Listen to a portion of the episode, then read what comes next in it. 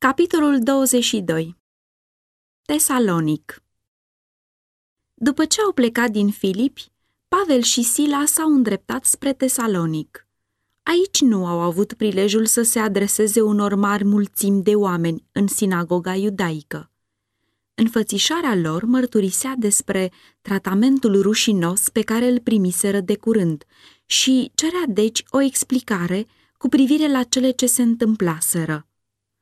Lucrul acesta l-au făcut fără a se înălța pe ei înșiși, ci preamărind pe acela care săvârșise eliberarea lor. Predicând tesalonicenilor, Pavel s-a referit la profețiile Vechiului Testament cu privire la Mesia. Hristos, în timpul lucrării sale, luminase mintea ucenicilor cu privire la aceste profeții și a început de la Moise și de la toți prorocii și le-a tâlcuit în toate scripturile ce era cu privire la el. Luca 24 cu 27 Petru, predicând pe Hristos, și-a luat temeiurile dovezilor sale din Vechiul Testament. Ștefan urmase aceeași cale. La fel și Pavel a folosit scripturile care profetizau nașterea, suferințele, moartea, învierea și înălțarea lui Hristos. Prin inspirata mărturie a lui Moise și a profeților, el a dovedit în mod lămurit că Isus din Nazaret era una și aceeași persoană cu Mesia și a arătat că din zilele lui Adam, glasul lui Hristos a fost acela care a vorbit prin patriarhi și profeți. Profeții lămurite și speciale fusese date cu privire la venirea celui făgăduit. Lui Adam i s-a dat asigurarea despre venirea răscumpărătorului. Sentința rostită asupra lui satana, vrăjmășie voi pune între tine și femeie, între sămânța ta și sămânța ei. Aceasta îți va zdrobi capul, iar tu îi vei zdrobi călcâiul. Geneza 3 cu 15 A fost pentru primii noștri părinți o făgăduință a răscumpărării, adusă la îndeplinire prin Hristos. Lui Avram îi era dată făgăduința că, dintre urmașii săi, avea să iasă mântuitorul lumii. Toate neamurile vor fi binecuvântate în sămânța ta. Nu zice și semințelor, ca și cum ar fi vorba de mai multe, ci ca și cum ar fi vorba numai de una și seminței tale, adică Hristos. Geneza 22 cu 18, Galateni 3 cu 16. Moise, către încheierea lucrării sale de conducător și învățător al lui Israel, a profetizat în mod lămurit despre Mesia care avea să vină.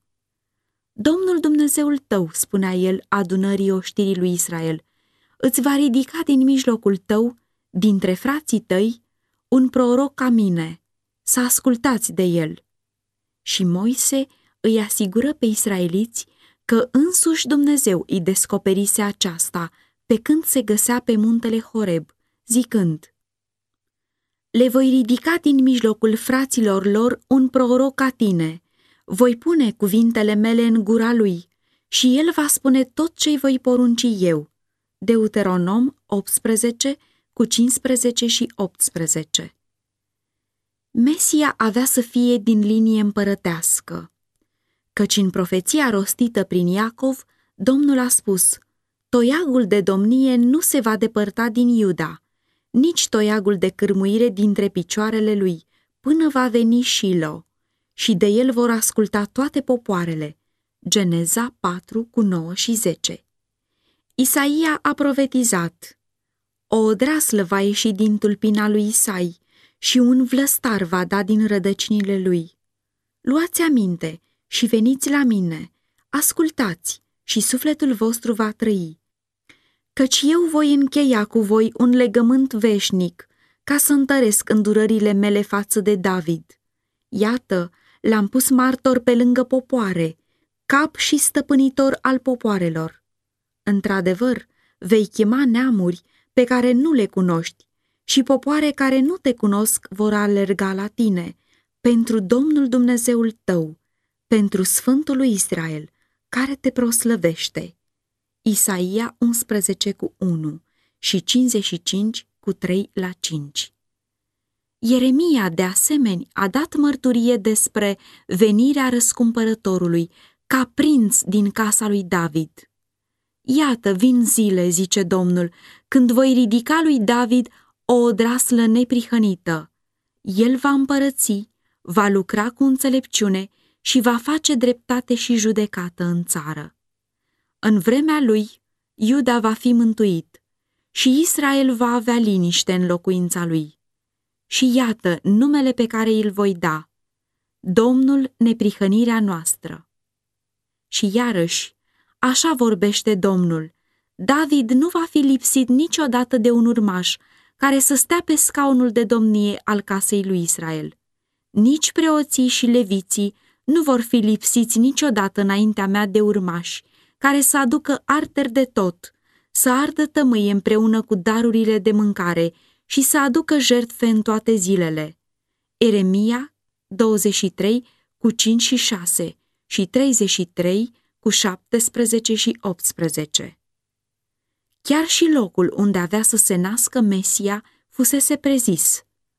Tu, Betleeme, Efrata, măcar că ești prea mic între cetățile de căpetenie ale lui Iuda, totuși din tine îmi va ieși cel ce va stăpâni peste Israel și a cărui obârșie se suie până în vremuri străvechi, până în zilele veșniciei. Mica 5 cu 2 Lucrarea pe care Mântuitorul avea să o facă pe pământ fusese întru totul arătată. Duhul Domnului se va odihni peste el, duh de înțelepciune și pricepere, duh de sfat și de tărie, duh de cunoștință și de frică de Domnul. Plăcerea lui va fi frica de Domnul. Căci Domnul m-a uns să aduc vești bune celor nenorociți. El m-a trimis să vindec pe cei cu inima zdrobită, să vestesc robilor slobozenia și prinșilor de război izbăvirea, să vestesc un an de îndurare al Domnului și o zi de răzbunare a Dumnezeului nostru, să mângâi pe toți cei întristați, să dau celor întristați din Sion, să le dau o cunună împărătească în loc de cenușă, un undelem de bucurie în locul plânsului, o haină de laudă în locul unui duh mâhnit, ca să fie numiți terebinți ai neprihănirii, un sad al Domnului, ca să slujească spre slava lui. Isaia 11 cu 2 și 3 și 61, 1 la 3 Iată robul meu pe care îl sprijinesc, alesul meu în care își găsește plăcere sufletul meu. Am pus Duhul meu peste el. El va vesti neamurilor judecata. El nu va striga, nu-și va ridica glasul și nu-l va face să se audă pe ulițe. Trestia frântă nu va zdrobi și mucul care mai arde încă nu-l va stinge. Va vesti judecata după adevăr. El nu va slăbi, nici nu se va lăsa, până va așeza dreptatea pe pământ și ostrovele vor nădăjdui în legea lui. Isaia 42, 1-4 Cu putere convingătoare, Pavel dovedea din scripturile Vechiului Testament că Hristosul trebuia să pătimească și să învieze din morți. Oare nu profetizase Mica? Judecătorul lui Israel este lovit cu nuiaua pe obraz? Mica 5 cu 1. Și oare cel promis nu profetizase despre sine însuși prin Isaia? Mi-am dat spatele înaintea celor ce mă loveau și obrajii înaintea celor ce-mi smulgeau barba nu mi-am ascuns fața de ocări și de scuipări. Isaia 50 cu 6 Prin psalmist, Hristos a profetizat felul în care avea să se poarte oamenii cu el. Dar eu am ajuns de ocara oamenilor și disprețuit de popor. Toți cei ce mă văd își bat joc de mine, își deschid gura, dau din cap și zic, s-a încrezut în Domnul, să-l mântuiască Domnul, să-l izbăvească, fiindcă îl iubește. Toate oasele aș putea să mi le număr, ei însă pândesc și mă privesc, își împart hainele mele între ei și trag la sorți pentru cămașa mea. Am ajuns un străin pentru frații mei și un necunoscut pentru fiii mamei mele. căci râvna casei tale mă mănâncă și ocările celor ce te ocărăsc, pe tine cad asupra mea. O cara îmi rupe inima și sunt bolnav. Aștept să-i fie cuiva milă de mine, dar degeaba. Aștept mângâietori și nu găsesc nici unul. Psalmi 22 cu 6, 8, 17 și 18 și 69 cu 8, 9 și 20. Cât de clare și de adevărate erau profețiile lui Isaia despre suferințele și moartea lui Hristos. Cine a crezut în ceea ce ni se vestise? Întreabă profetul, și apoi încă, cine a cunoscut brațul Domnului? El a crescut înaintea lui ca o odraslă slabă, ca un lăstar care iese dintr-un pământ uscat. N-avea nici frumusețe, nici strălucire ca să ne atragă privirile și înfățișarea lui n-avea nimic care să ne placă.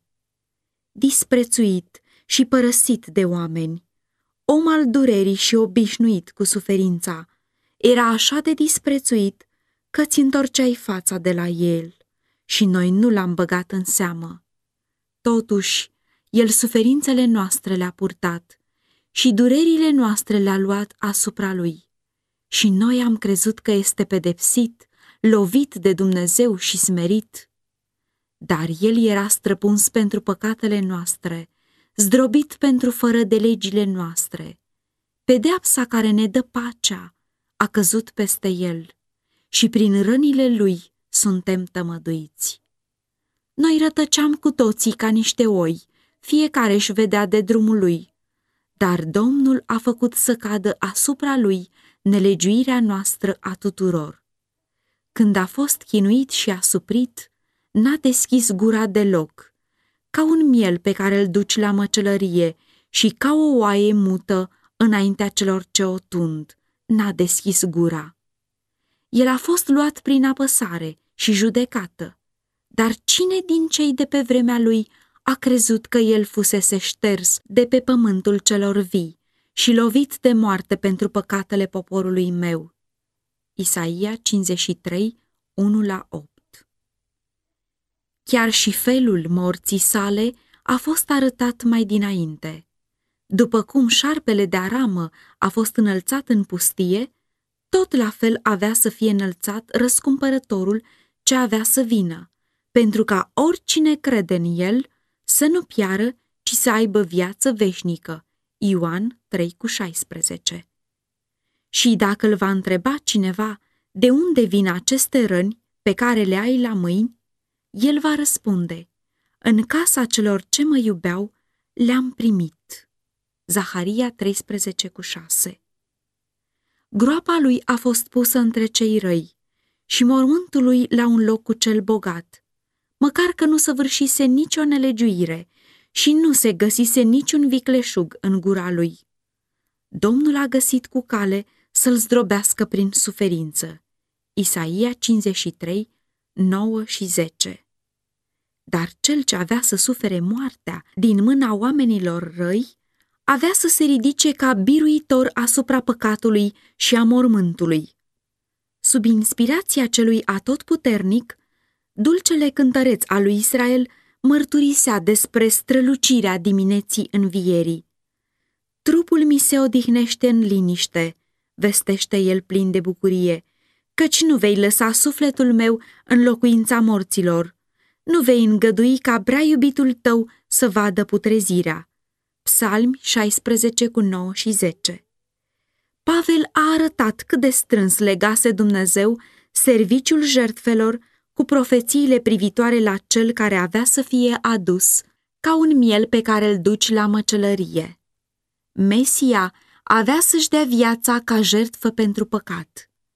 Privind prin veacuri înainte la scenele lucrării de ispășire, săvârșită de Mântuitorul, profetul Isaia mărturisea că mielul lui Dumnezeu s-a dat pe sine însuși la moarte și a fost pus în numărul celor fără de lege, pentru că a purtat păcatele multora și s-a rugat pentru cei vinovați. Isaia 53, 7, 10 și 12 Mântuitorul profeției avea să vină nu ca un împărat pământesc, ci ca om între oameni, spre a trăi o viață de sărăcie și umilință și ca în cele din urmă să fie disprețuit, lepădat și omorât. Mântuitorul a profetizat în scripturile Vechiului Testament că avea să se dea pe sine ca o jertfă în favoarea omenirii căzute, împlinind în felul acesta toate cerințele legii ce fusese călcată. În el, tipurile sistemului jertfelor aveau să se întâlnească direct cu antitipul și moartea sa pe cruce să împrumute însemnătatea întregii economii iudaice. Pavel a vorbit iudeilor tesaloniceni despre râvnea lui dinainte pentru legea ceremonială, cum și despre minunata lui experiență de la poarta Damascului. Înainte de convertirea sa, el se încrezuse într-o evlavie moștenită, o nădejde falsă. Credința lui nu fusese ancorată în Hristos, din potrivă, el s-a încrezut în forme și ceremonii. Râvna lui pentru lege fusese despărțită de credința în Hristos și deci nu avea niciun preț. În timp ce se mândrea că era fără prihană în ce privește împlinirea faptelor legii, el respinsese pe acela care dăduse valoare legii. Dar, din momentul convertirii sale, totul s-a schimbat. Isus din Nazaret, pe care el îl prigonise în persoana sfinților săi, i se arătase ca Mesia cel făgăduit. Prigonitorul l-a văzut ca fiu al lui Dumnezeu, cel care venise pe pământ ca împlinire a profețiilor și care în viața sa împlinise orice amănunt amintit cu privire la el în scrierile sfinte. Când, cu o îndrăzneală sfântă, Pavel a vestit Evanghelia în sinagoga din Tesalonic, un potop de lumină s-a răsfrânt asupra adevăratei însemnătăți a riturilor și ceremoniilor în legătură cu serviciul cortului. El a purtat mintea ascultătorilor săi dincolo de serviciul pământesc și de lucrarea lui Hristos în sanctuarul ceresc, până la vremea când, terminându-și lucrarea sa de mijlocire, Hristos avea să vină iarăși cu putere și slavă mare și să-și statornicească împărăția sa pe pământ. Pavel credea în a doua venire a lui Hristos. Atât de limpede și cu putere a prezentat el adevărurile privitoare la acest eveniment, încât asupra minții multora care auzeau s-a făcut o impresie care niciodată nu avea să se șteargă. Trei sabate la rând Pavel a predicat tesalonicenilor, discutând cu ei din scripturi cu privire la viața, moartea, învierea, lucrarea și slava viitoare a lui Hristos, mielului care a fost junghiat de la întemeierea lumii. Apocalips 13 cu 8 El l-a preamărit pe Hristos, a cărui lucrare înțeleasă cum se cuvine, constituie cheia ce deschide scripturile Vechiului Testament, făcând cu putință accesul la comorile lui bogate. Deoarece adevărurile Evangheliei erau în felul acesta vestite în Tesalonic cu mare putere, a fost câștigat atenția unor mari mulțimi de oameni. Unii din ei și o mare mulțime de greci temători de Dumnezeu și multe femei de frunte au crezut și au trecut de partea lui Pavel și a lui Sila. Ca și în locurile pe unde fuseseră înainte, apostolii au întâmpinat o dârză împotrivire. Iudeii care nu crezuseră erau plini de invidie. Acești iudei nu erau bine văzuți de puterea romană, deoarece, nu cu mult înainte, ei stârniseră o răscoală în Roma. Ei erau priviți bănuitor și, într-o oarecare măsură, libertatea le era îngrădită. Acum ei au văzut o ocazie ca să profite de aceste împrejurări spre a se face iarăși bine văzuți și, în același timp, spre a arunca o cara asupra apostolilor și asupra convertiților la creștinism. Au pornit la lucru să facă aceasta, unindu-se cu niște oameni fără căpătâi, cu ajutorul cărora ei au izbutit să ajungă a răscula întreaga cetate. În nădejdea de a-i găsi pe apostoli, ei s-au năpustit asupra casei lui Iason, dar nu l-au găsit nici pe Pavel, nici pe Sila. Și fiindcă nu i-au găsit, gloata, în furioasa ei dezamăgire, au târât pe Iason și pe vreo câțiva frați înaintea dregătorilor cetății și strigau. Oamenii aceștia care au răscolit lumea au venit și aici și Iason i-a găzduit. Ei toți lucrează împotriva poruncilor cezarului și spun că este un alt împărat, Isus. Deoarece Pavel și Sila nu au fost găsiți, dregătorii i-au obligat pe credincioșii învinuiți să stea liniștiți. Temându-se de alte acte de violență, frații au trimis îndată, noaptea, pe Pavel și pe Sila la Berea. Cei care azi învață adevăruri nepopulare nu trebuie să se descurajeze dacă vreodată întâmpină, chiar din partea acelora care se pretind a fi creștini, o atitudine la fel de ostilă ca aceea de care Pavel și tovarășii lui au avut parte în mijlocul oamenilor printre care lucrau. Solii crucii trebuie să se înarmeze cu veghere și rugăciune și să înainteze cu credință și curaj, lucrând totdeauna în numele lui Isus. Ei trebuie să înalțe pe Hristos ca mijlocitorul omului în sanctuarul ceresc, cel în care s-au concentrat toate sacrificiile dispensațiunii Vechiului Testament și prin a cărui jertfă ispășitoare, călcătorii legii lui Dumnezeu pot găsi pace și iertare.